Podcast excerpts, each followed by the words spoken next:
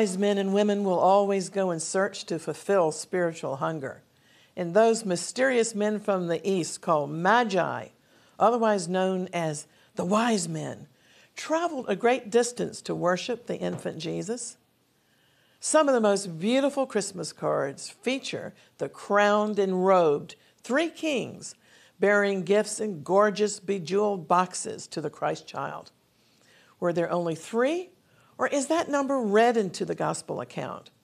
And were they really kings or astrologers? This we do know. The Magi gifts presented to Jesus were extremely prophetic for our own spiritual search. The Jerusalem Channel is made with the support of you, our viewers. Thank you for watching.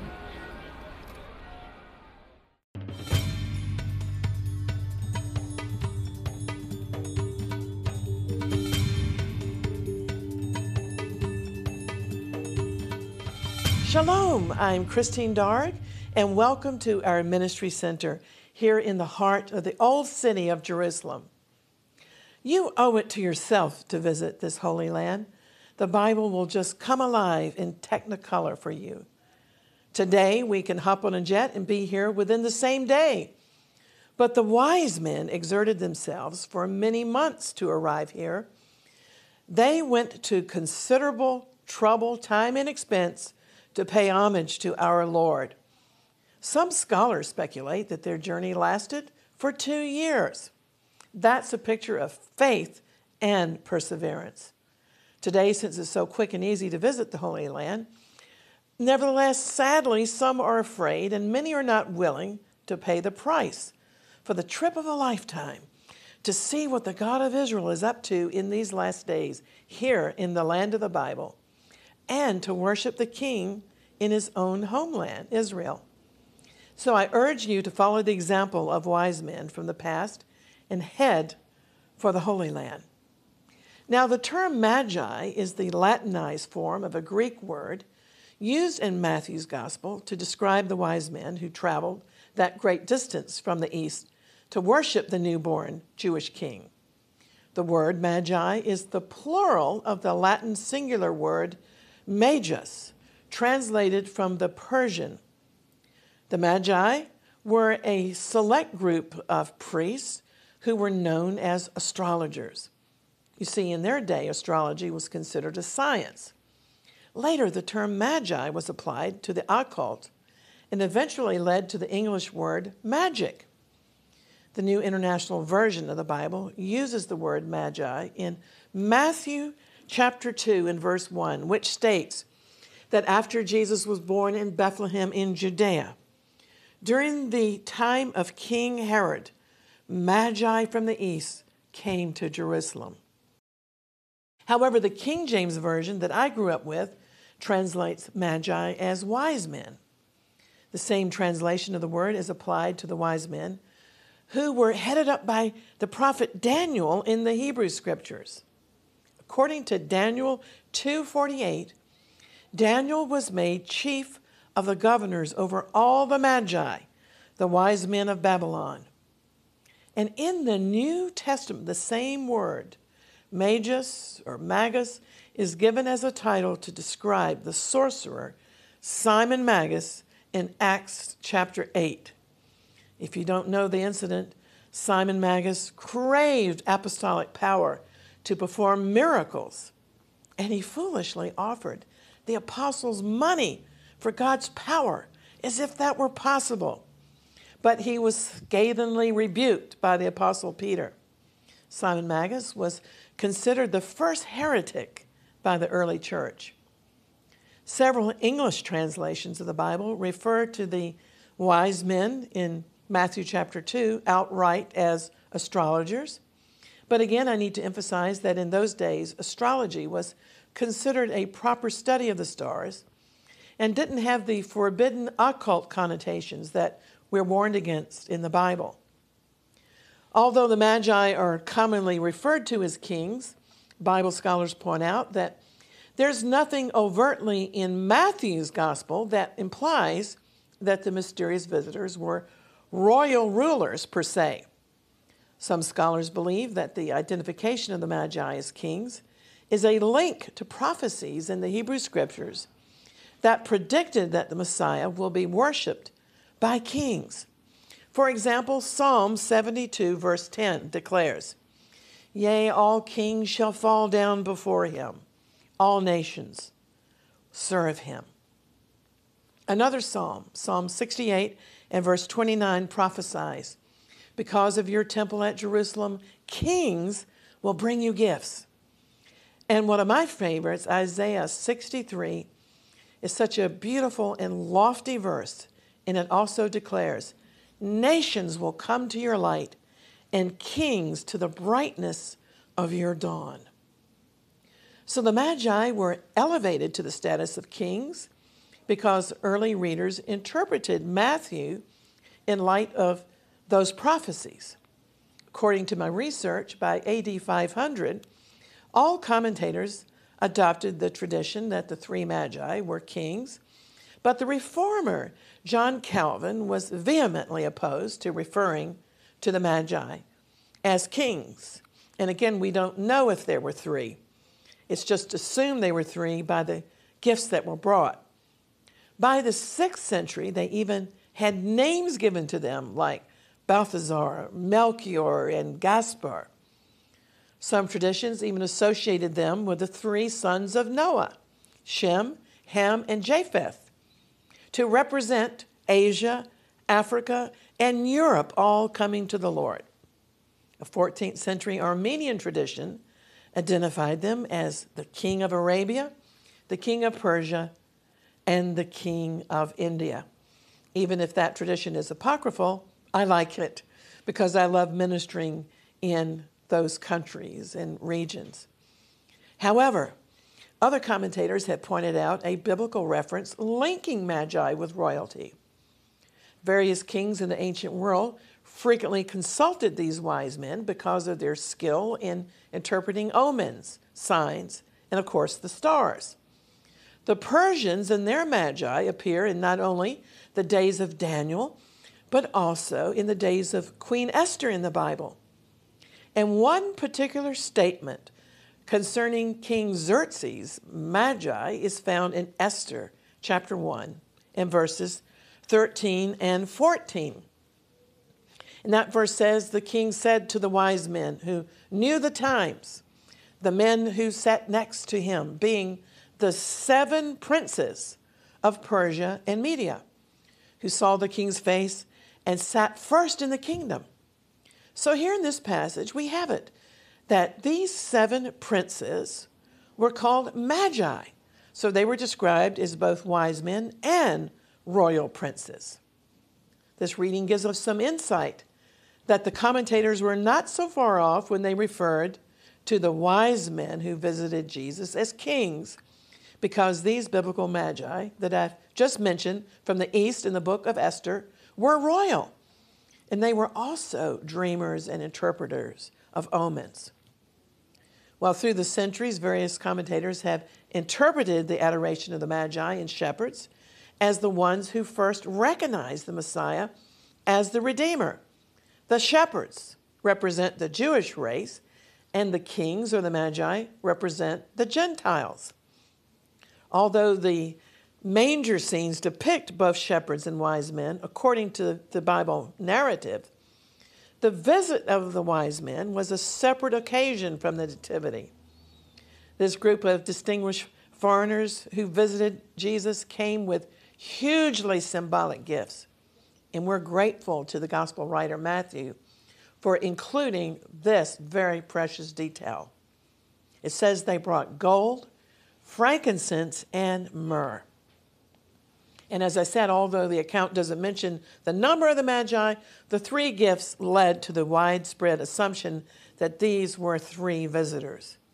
According to Matthew, and Matthew is the only gospel writer amongst the four gospels who mentions the Magi, they came specifically from the east to worship the King of the Jews, not from the north, south, or west.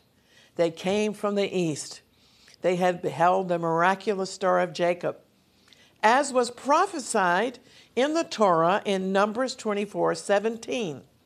That important prophecy says, A star shall come out of Jacob, and a scepter shall rise out of Israel.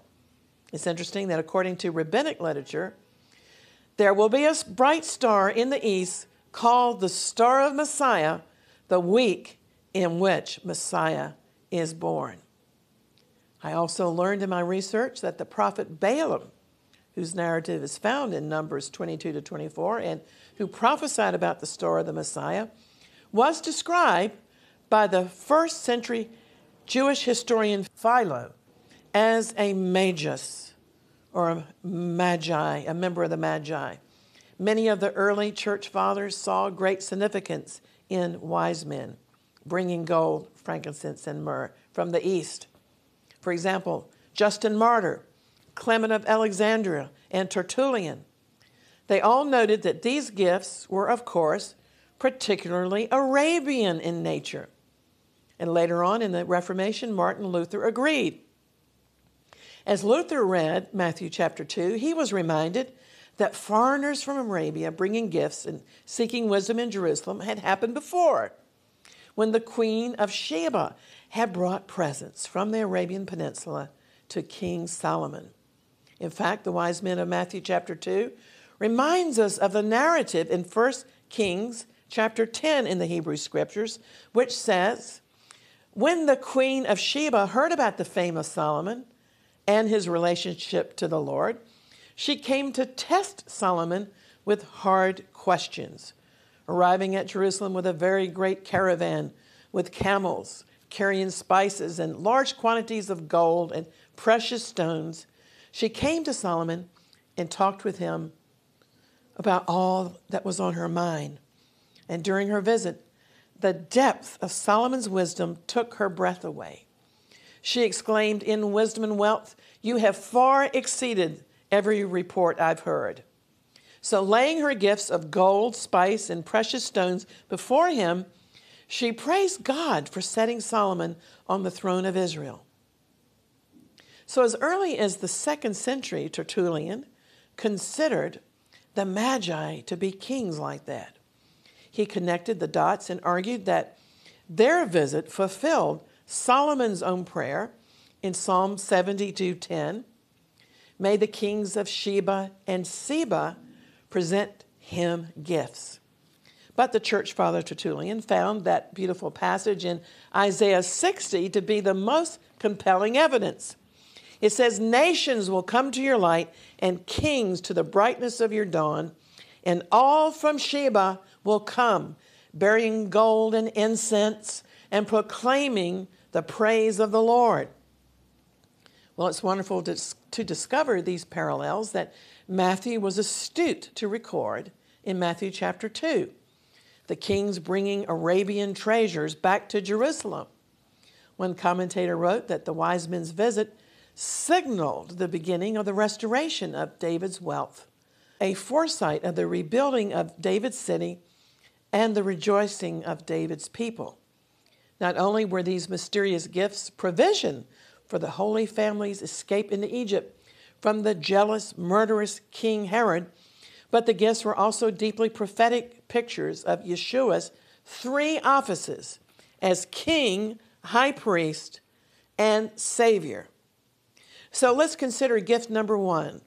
Gold represented the office of King Messiah, the king. Costly in all cultures and times, the gift of gold said to the Messiah, in front of his earthly guardians, the Holy Family, You, baby Jesus, are born to be king. Jesus of the lineage of David from the tribe of Judah was, after all, great David's greater son.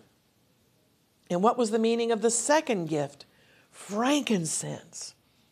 Well, frankincense represents the Lord's office of our intercessory high priest. Even now, he's seated at the right hand of the Father making intercession for every believer. Jesus is our high priest after the eternal order of Melchizedek. We recognize the word incense in the name frankincense. Ancient peoples burned frankincense in the hopes of carrying their prayers to heaven, and the Levitical priests were responsible for God's incense. Therefore, the gift of frankincense was a message to the Messiah You will be the high priest. And we see all these references in the book of Hebrews, chapter 3, and so forth. I'm sure Mary, the mother of Jesus, who was a prophetess, discussed these gifts with the Lord as she was bringing him up, and she was sure to strengthen him with the stories of his mysterious birth and the gifts, so that when Jesus pondered his own mission, he knew that gold represented his kingship and frankincense represented his high priestly office. But what about the third gift? Myrrh was given as a prophecy of the Lord's office as Savior of the world. Frankincense is a resin, and myrrh is also a resin from trees in semi desert regions of North Africa and Arabia. In fact, myrrh is very prophetic because it's an Arabic word for bitter. He was a king, but his life was going to be bitter. Myrrh was used as a burial ointment to embalm the Egyptian mummies. While gold and frankincense were gifts of exaltation for the son of David, myrrh spoke of the suffering servant, as recorded in Isaiah chapter 53. Myrrh said to Jesus, You are born to die for the world. In fact, in the Gospel of John, this is so fascinating to me, in chapter 19 and verse 39, it gives us the precious detail that myrrh was one of the burial spices of our Lord's body.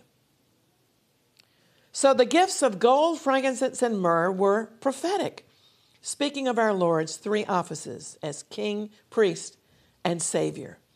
Gold spoke of his kingship, frankincense was a spice used in the priestly duties, and myrrh was for the embalmment of his holy body.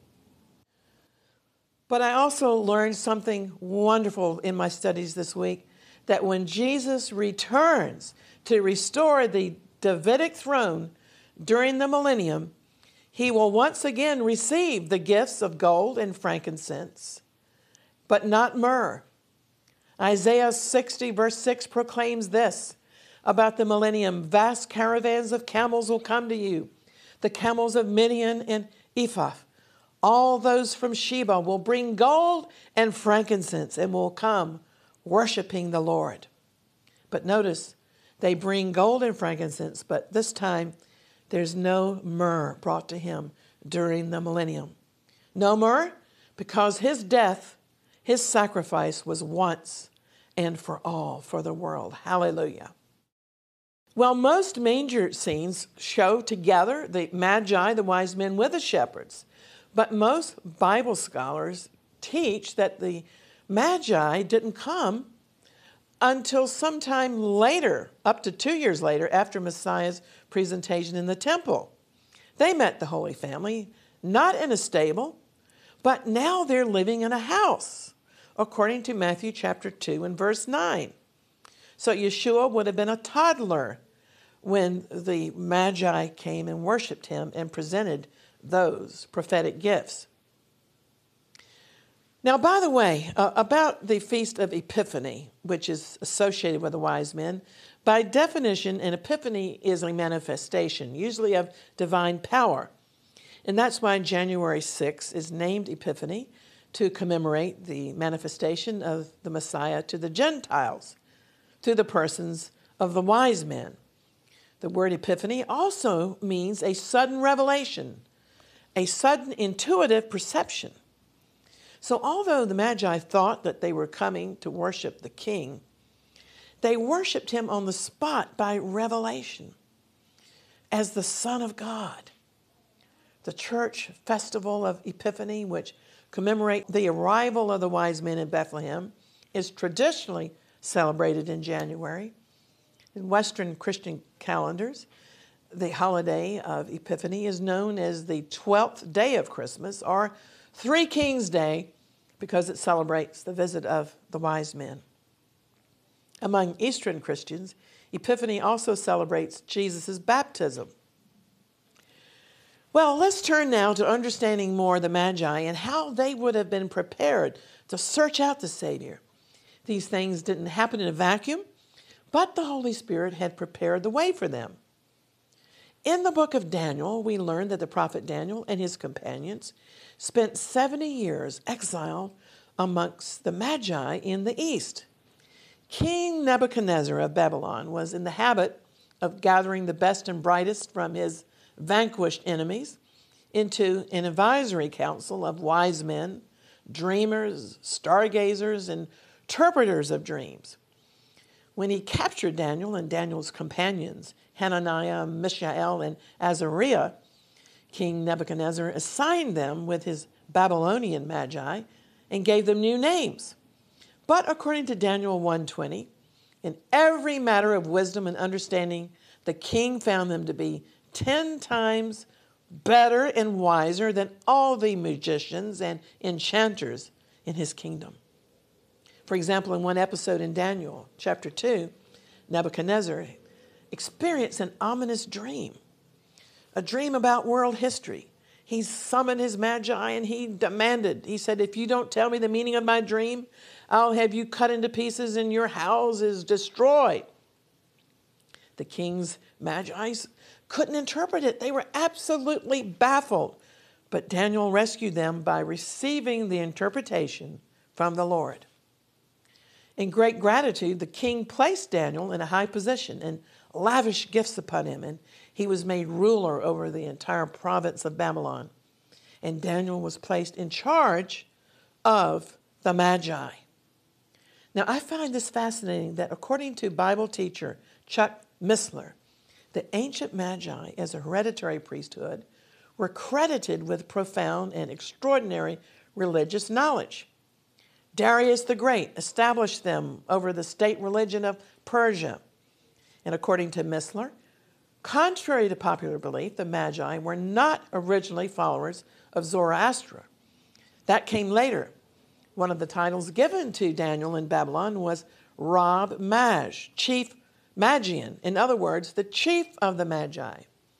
As a statesman par excellence, his amazing career included being the principal administrator in two world empires the Babylonian and the subsequent Persian Empire.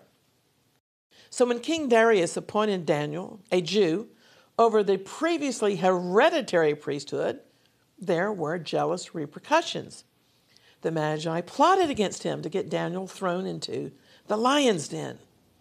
But here's the thing after Daniel was vindicated and rescued and reinstated, Missler and other Bible teachers believe that Daniel entrusted the messianic vision to be announced in due time by a star to the Magi. And these Magi never forgot it, and they waited and watched for the star through the generations living six centuries before the birth of the Messiah, Daniel certainly received a massive portion of key messianic prophecies, and he was given by the angel Gabriel a messianic timeline. In addition to several overviews of Gentile world history, Gabriel told him the precise day that Jesus would present himself here in Jerusalem as king. And that's found in Daniel chapter 9. So it's interesting that Daniel's founding of a secret sect of the Magi also had a role in having these prominent Gentiles present gifts at the birth of the Jewish Messiah. In their dual capacities as priests and governmental officers, the Magi were involved also in the election of the king of the realm. So Missler says they were kingmakers it was kingmakers who entered Jerusalem during the reign of the aging King Herod. They demanded in Matthew chapter 2 to know, Where is he who was born king of the Jews? So nervously consulting his scribes, Herod discovered from the prophecies in the Hebrew scriptures that the promised one, the Messiah, would be born in Bethlehem. The jealous king responded by slaughtering Bethlehem's innocents. But being warned in a dream, Joseph had escaped with Mary and the Christ child into Egypt after the visit of the Magi. I found an interesting footnote from Bible scholar Brent Landau, who recently translated into English an apocryphal account of the traditional Christmas story that purports to have been written by the Magi themselves. The name of the account is The Revelation of the Magi. The account was preserved in an 8th century Syriac manuscript held in the Vatican Library. Although Landau believes that the earliest versions of the text may have been written as early as the mid second century, that would be less than 100 years after Matthew's gospel was written. The revelation of the Magi narrates the mystical origins of the Magi, their miraculous encounter with the luminous star, and their equally miraculous journey to Bethlehem to worship the child. Then the Magi return home and preach the Messiah Jesus to their own brethren. Ultimately, they're baptized by the Apostle Thomas, who was sent by Jesus to evangelize in the East. According to Landau, this dramatic account not only answers the question, who were the Magi, but also provides details about how many there really were, where they came from, and their mysterious encounter with a star that led them to Bethlehem.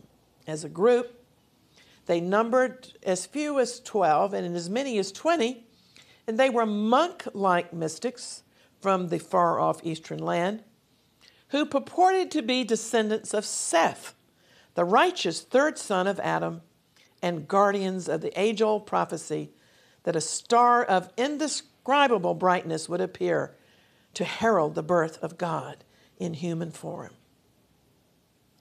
Well, I think after all of this, that one of the great lessons of the Magi is that they remind us that God has his true servants in surprising places, often outside of our religious circles.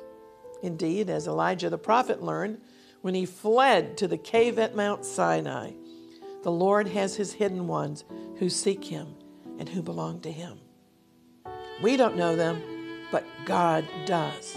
As 2 Timothy 2:19 states, the Lord knows those who are his. Those wise men went to great lengths to find the Messiah, and you need to find him in your heart. Wise men still seek him, so don't put off that life changing moment to be redeemed and born again. That's why you need to believe in your heart and confess with your mouth that Jesus is Lord of your life. Then you can face tomorrow without fear and with the confidence that you are now and for eternity part of God's kingdom. Meanwhile, I invite you to feel free to write to me with any questions or comments. I do hope you'll continue to join me in Jerusalem through our video programs and please stay in touch through social media and our website, exploits.tv, where you can sign up to receive our electronic newsletter, Exploits. And so until next time, always contending for the faith and praying earnestly for the peace of Jerusalem. I'm Christine Darg, Maranatha, and Shalom.